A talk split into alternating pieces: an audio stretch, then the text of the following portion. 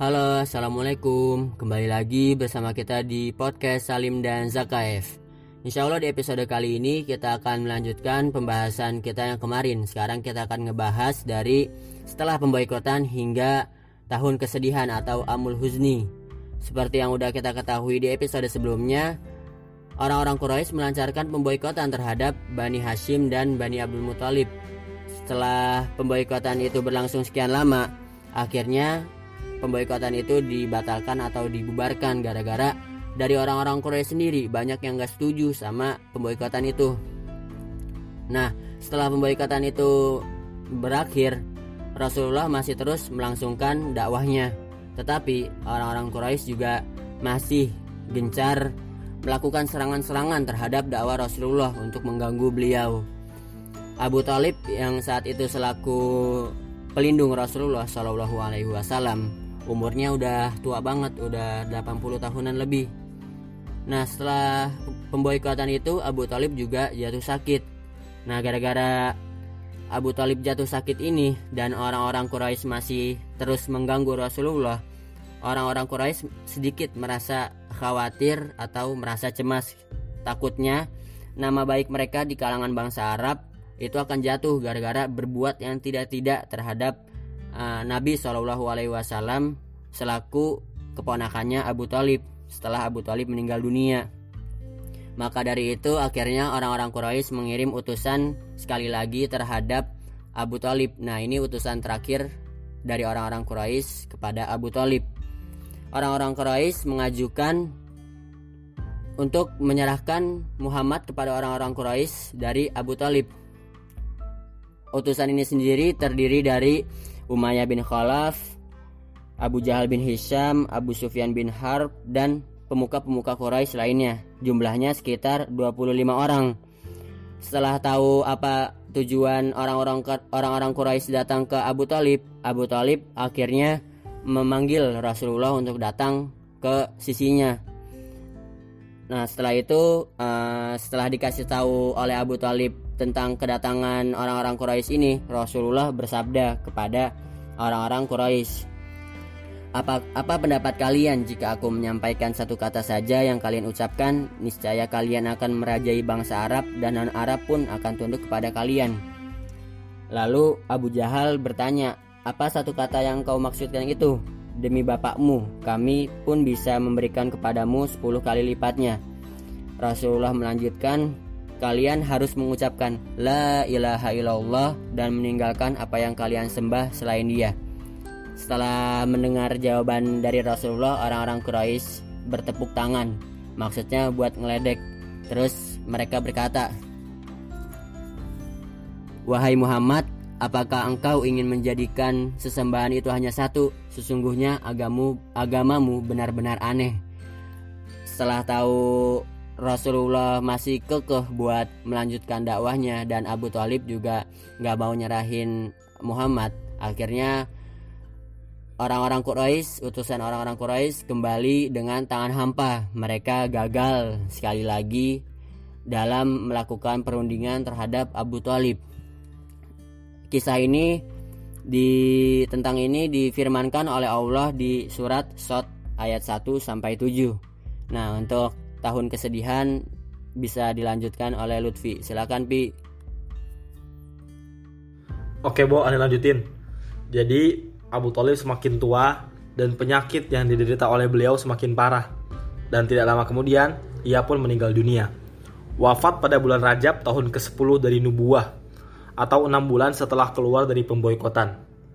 Ada kisah dalam Sahih Bukhari bahwasannya menjelang wafatnya Abu Talib, Rasulullah Shallallahu Alaihi Wasallam berada di sisi beliau dan berkata, Wahai pamanku, katakanlah ilaha illallah.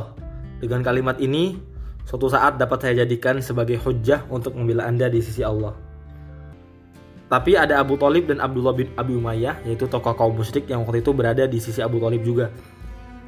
Mereka berdua berkata, Wahai Abu Talib, apakah kamu membenci agama Abdul Muthalib? Keduanya terus menekan Abu Talib sehingga pada akhirnya Abu Talib mengucapkan bahwa dia berada di atas agama Abdul Muthalib.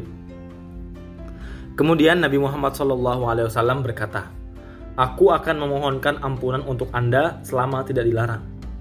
Lalu Allah Subhanahu wa taala menurunkan ayat maka nalin nabi walladzina amanu ay yastaghfiru lil musyrikin walau kanu uli qurba min ba'di ma tabayyana lahum annahum ashabul jahim. Yang artinya tidaklah sepatutnya bagi nabi dan orang-orang yang beriman memintakan ampunan kepada Allah bagi orang-orang musyrik walaupun orang-orang musyrik itu adalah kaum kerabatnya. Sudah jelas bagi mereka bahwa orang-orang musyrik itu adalah penghuni neraka jahanam. Atau bah ayat 113.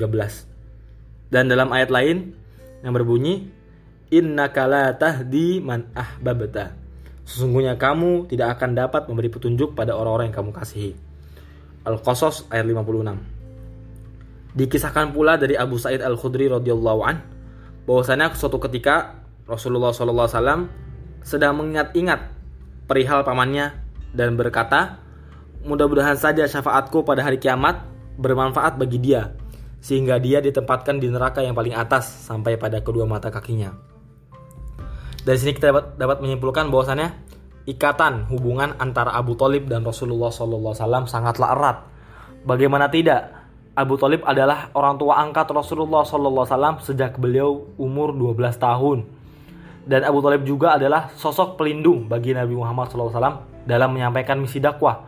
Di saat Rasulullah mendapatkan tekanan, cercaan, siksaan, Abu Talib adalah orang pertama yang menjadi tameng beliau.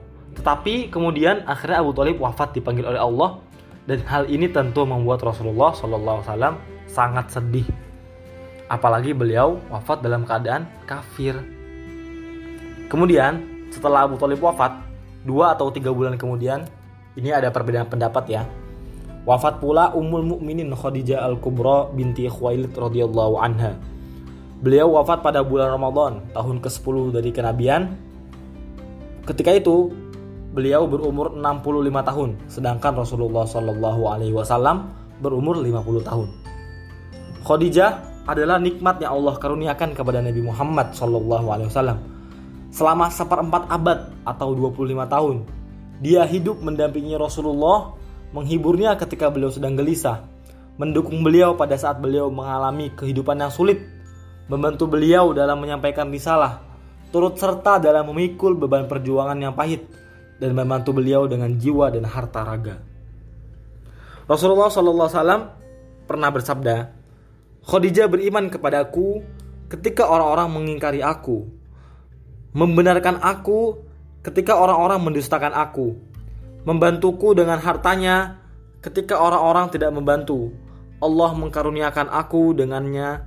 Allah mengkaruniakan aku anak-anaknya dan tidak mengkaruniai mengkaruniai anak selain darinya. Itu adalah bukti cinta Rasulullah SAW kepada Khadijah yang mana Khadijah sendiri juga sangat mendukung daripada dakwah Rasulullah SAW dan seluk beluk kehidupan beliau sangat sulit sebagai seorang nabi dan rasul. Dua peristiwa tersebut sangat menyakitkan. Terjadi dalam hari-hari yang telah ditentukan, maka perasaan sedih pun mengguncang hati Rasulullah SAW. Kemudian setelah mereka berdua wafat, Rasulullah SAW semakin senantiasa menerima gangguan dari kaumnya. Mereka semakin berani kepada beliau, mereka semakin banyak menimpakan berbagai bencana dan gangguan. Maka beliau pun bertambah sedih sampai beliau berputus asa lalu keluar menuju Taif. Taif itu salah satu kota di uh, tenggara Makkah. Beliau pergi ke Taif dengan harapan penduduk Taif mau mau menyambut dakwah beliau atau setidaknya memberikan dukungan dan pertolongan kepada kaumnya. Namun beliau tidak melihat seorang pun yang mau mendukung dan memberikan pertolongan. Bahkan mereka menyakiti beliau Nah, untuk bab Taif akan diceritakan di di episode-episode selanjutnya. Bahkan saking beratnya siksaan yang diterima oleh Rasulullah dan kaum muslimin, Abu Bakar radhiyallahu anhu pernah hampir saja hijrah ke Habasyah, tetapi dicegat oleh Ibnu Dagnah, salah seorang tokoh Makkah pada waktu itu. Kemudian pada bulan Syawal sebulan setelah wafatnya Khadijah pada tahun ke-10 kenabian Rasulullah Shallallahu alaihi wasallam menikahi Saudah binti Zam'ah, salah seorang janda muslim Saudah termasuk orang yang telah lama meluk Islam atau orang yang awal-awal gitu. Saudah ikut berhijrah ke Habasyah dalam rombongan yang kedua. Jadi rombongan kedua. Saudah adalah janda dari Sukran bin Amru. Sukran telah memeluk Islam dan ikut berhijrah bersama Saudah, kemudian meninggal di Habasyah. Dan akhirnya Saudah kembali ke Makkah. Setelah itu Rasulullah SAW meminang beliau dan menikahinya. Saudah adalah wanita pertama yang dinikahi oleh Rasulullah SAW setelah wafatnya Khadijah. Setelah pernikahannya berjalan beberapa tahun, akhirnya Rasulullah SAW pun menikahi Aisyah.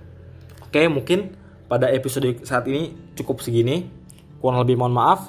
Wassalamualaikum warahmatullahi wabarakatuh. Sampai jumpa di episode selanjutnya.